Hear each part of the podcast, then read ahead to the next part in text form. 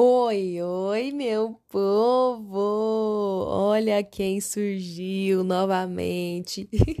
Olha, gente, vocês já sabem como é que funciona esse podcast aqui. De tempos em tempo eu apareço, né? Eu hablo bastante aqui por uns 10, 15 minutos. É a nossa sessão de terapia, é a nossa atualizações de fofocas da minha vida. Quem tiver interessado, show. Quem não tiver interessado, não ouve, ouça, não ouça, é, ai meu Deus, o português. A professora matando o português, pelo amor de Deus. Mas enfim, estou aqui para falar. Hoje estou inspirada no Valentine's Day. Então, adivinha só o que, que eu vou falar? Exatamente sobre relacionamentos. Então, fica aí, porque hoje, o episódio de hoje é Estou namorando. E agora? Aguenta a mão que eu já volto. Bom, fofoca antiga, né? Porque já todo mundo já tá sabendo, já está exposto em redes sociais em todos os lugares, mas vocês souberam aqui em primeira mão, tá? No primeiro episódio desse ano de 2023, que eu estava namorando, que eu estava num relacionamento sério. É, gata, aconteceu, veio aí, veio muito aí. Mas antes de eu entrar neste assunto, gente, só quero dar uma justificativa aqui rapidinho para vocês, que gravei três episódios falando sobre BBB, né? Estava empolgada, deu para vocês perceberem no começo dos episódios. Mas o que acontece? Deu uma flopadinha, né? Ai, tô meio Ai, eu não sei. Sabe quando você tá de saco cheio desse povo? Tem muita gente na casa, tá? Não tem nada assim uma história relevante, interessante para acompanhar. É muito engraçado, é muito doido que nesse BBB eu não tô torcendo por ninguém. Tipo assim, tem a minha fave, que é a Sara Line, que eu acho que ela é muito coerente, ela fala muito bem. Gosto muito dela, mas tem um povo ali que não tá descendo. Então, o que que eu faço, né, para matar o meu FOMO, que é, é vocês sabem o que é o FOMO, né? É a sigla para Fear of Missing Out, que é a pessoa que tem medo de perder tudo que está acontecendo no mundo. Então, para matar um pouquinho do, desse meu fomo, eu escuto um podcast sobre o BBB aqui, um negócio ali. Até uma, sabe, até o BBB tá tá meio chato, assim. Ai, não, não, não, não vingou pra mim. Não foi muito, não tá? Não foi muito, não. Mas assim, a gente acompanha nos maiores babados, nas maiores coisas que acontecem. Vamos ver o que, que vai virar quando essa casa tiver menos pessoas, porque eu não aguento mais. Eu já não aguento mais, chega. Eu já não, não aguento mais esse povo tudo dentro dessa casa. Eu não sei quem é quem, eu não sei de quem faz parte de quem, não sei de nada. Mas é porque, sabe aquele meme do TikTok, gente? Nossa, você sumiu. E aí depois mostra as fotinhas do que, que você estava fazendo que você sumiu. Essa está sendo a minha vida ultimamente, né?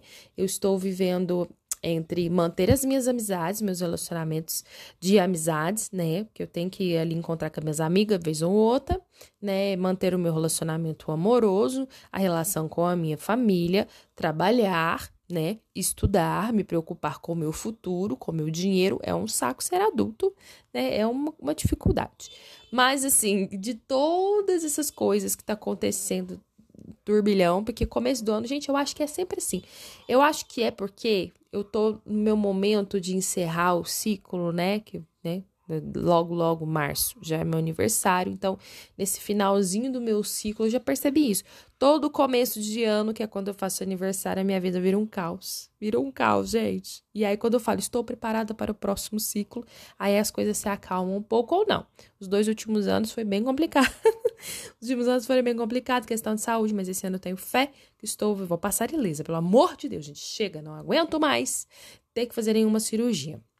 Mas fora isso, né, vamos agora adentrar, né, depois dessa longa introdução, vamos adentrar ao assunto que é estou namorando e agora? O que eu faço agora? Vamos lá? Vamos lá. Bom, é, é, é uma experiência completamente nova.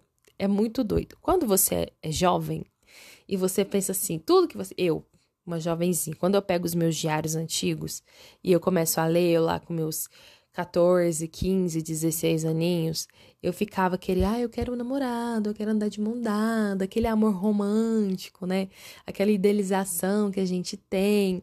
E aí, logo depois, logo depois não, né? Quando eu me formei na faculdade, com 20 e poucos anos, 22, 23 anos, que foi aí que eu entrei num primeiro relacionamento sério, que namorei por dois anos e pouco. E depois eu entrei numa outra relação que durou seis meses, foi um namoro também, assumido pra família, pra pipi, papapó. E já tava caminhando pra uma relação abusiva.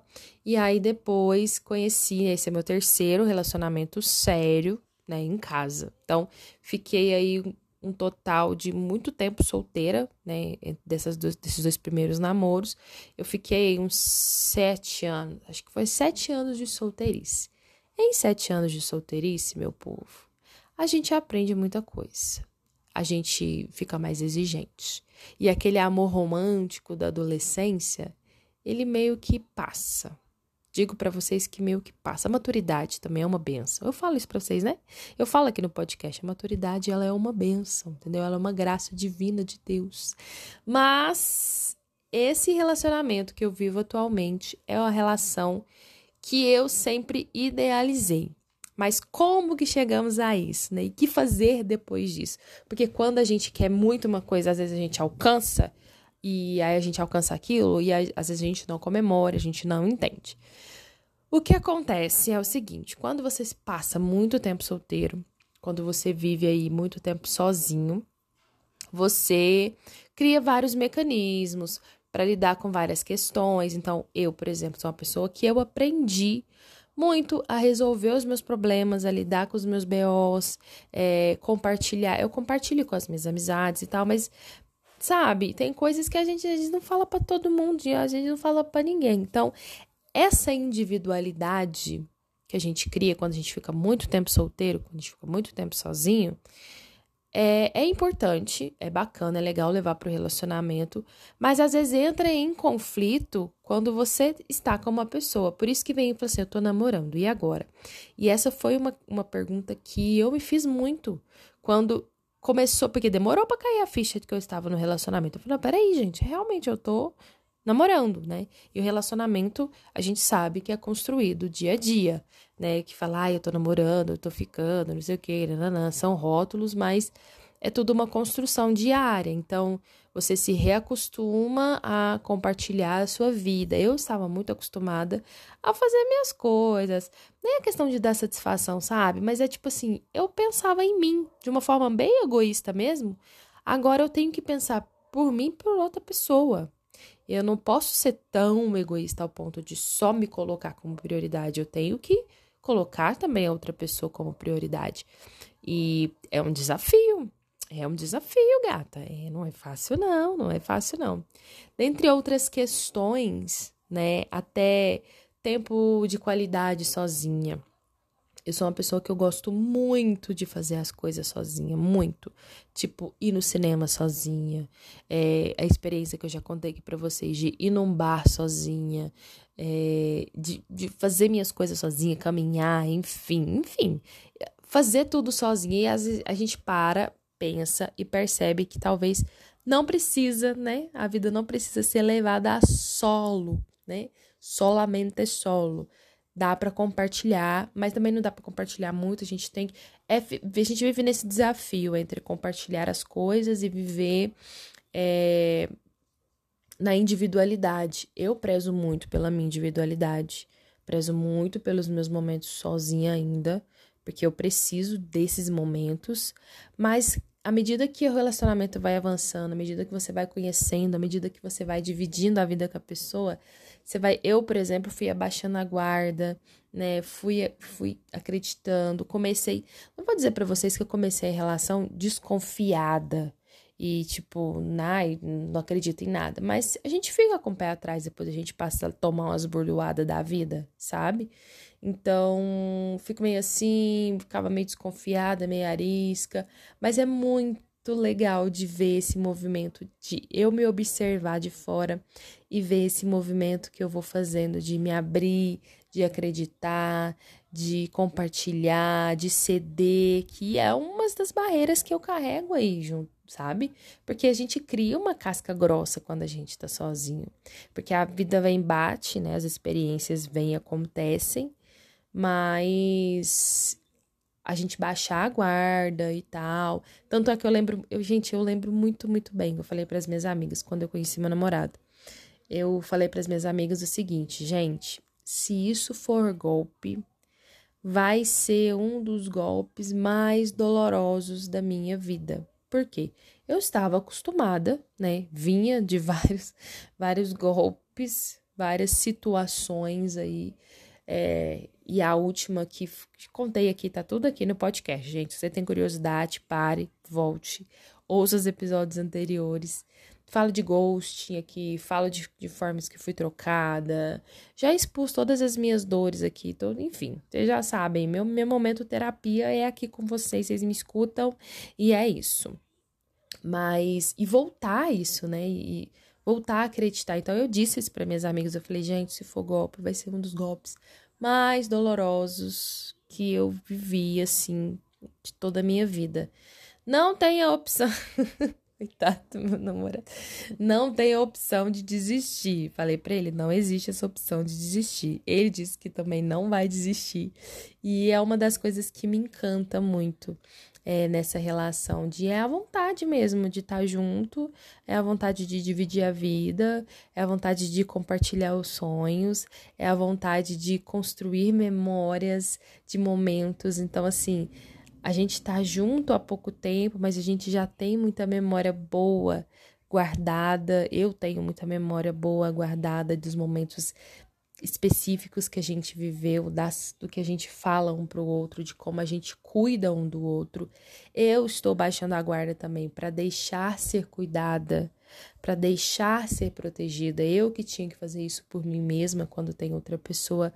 É muito gostoso esse momento de de perceber que tem outra pessoa que se importa com você e que quer cuidar de você e você deixar, sabe? É um pouco de baixar a guarda tive que baixar a guarda, eu tive que permitir muita coisa, eu tive que trabalhar muita coisa na minha cabeça, mas é de longe, assim, de longe, uma das relações mais saudáveis, mais concretas que eu tenho atualmente. É, e eu falo isso porque eu vejo verdade, eu, não só pelas palavras, mas pelas atitudes, a forma como eu sou tratada, como eu sou amada, me dá essa certeza e essa essa, essa segurança. Eu acho que é isso que é importante nos relacionamentos. Então, eu estou me sentindo segura, estou me sentindo protegida nessa relação, e isso está fazendo eu agir de uma forma completamente diferente do que eu agiria em outras relações, em outros relacionamentos que eu tive, né?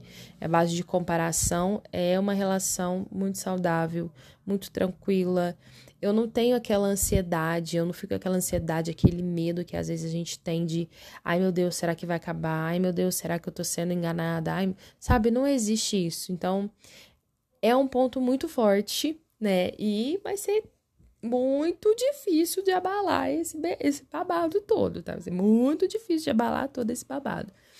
E uma coisa interessante que eu fiz é que gente, eu vou me abrindo aos pouquinhos, né? Eu vou me entregando aos pouquinhos. E é muito bonito de ver isso acontecer. Mas vou deixar aqui uma dica para vocês, tá? Ah, você fala assim, como é que depois de tanto sofrimento você deu sorte? Gente, não foi sorte, não, tá? Eu perturbei muita gente. Perturbei todas as minhas amigas, perturbei todas as minhas entidades, perturbei, perturbei as entidades dos outros, entendeu? Eu perturbei muita gente para até chegar no meu namorado hoje. e eu brinco, eu falo assim, eu perturbei todo mundo que eles me deram. Agora também não tem como eu largar. Agora também não tem como eu desistir, entendeu? Não posso nem reclamar muito. Mas depois de muito quebrar a cara, depois de muito passar, e eu falo para vocês uma coisa que é muito certa e é fato. É primeiro você tem que saber o que você quer.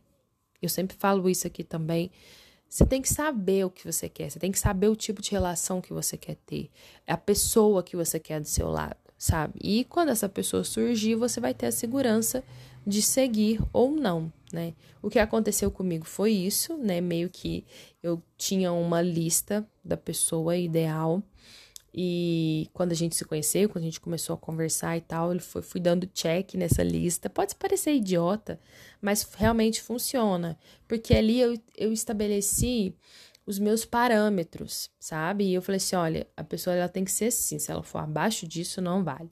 Se ela for acima, show, melhor, né?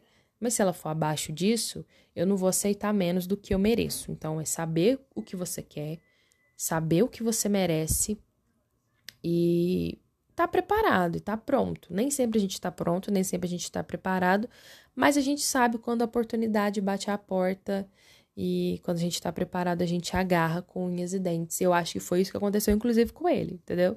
Ele disse para mim que ele não tava muito na vibe de namorar, que ele era cachorrão.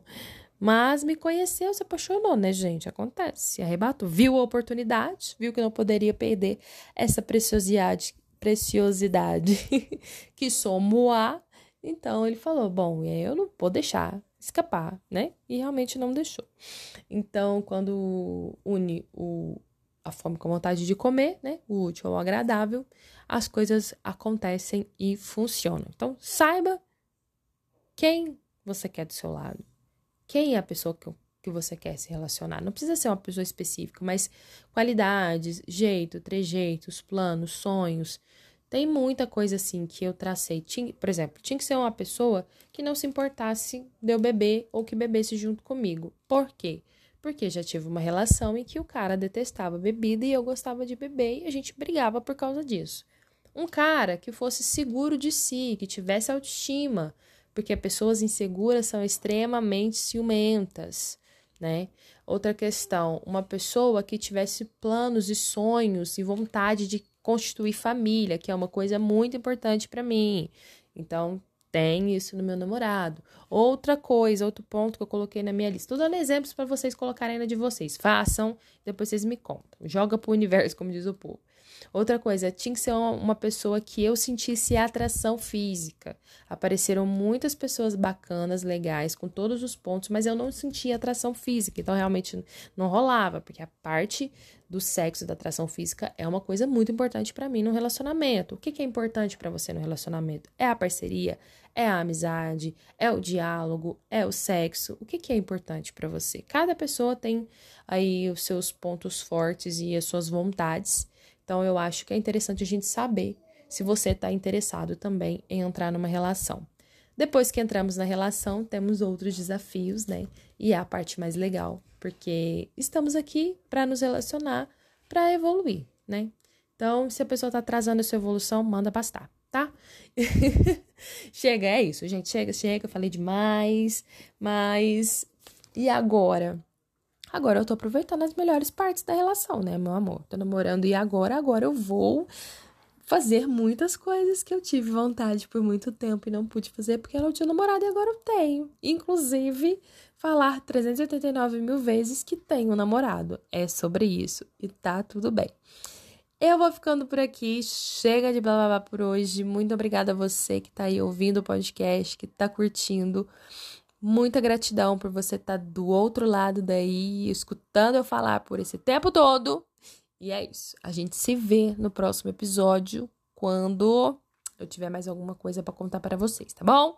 Beijo, beijo e a gente se vê já já. Tchau, tchau.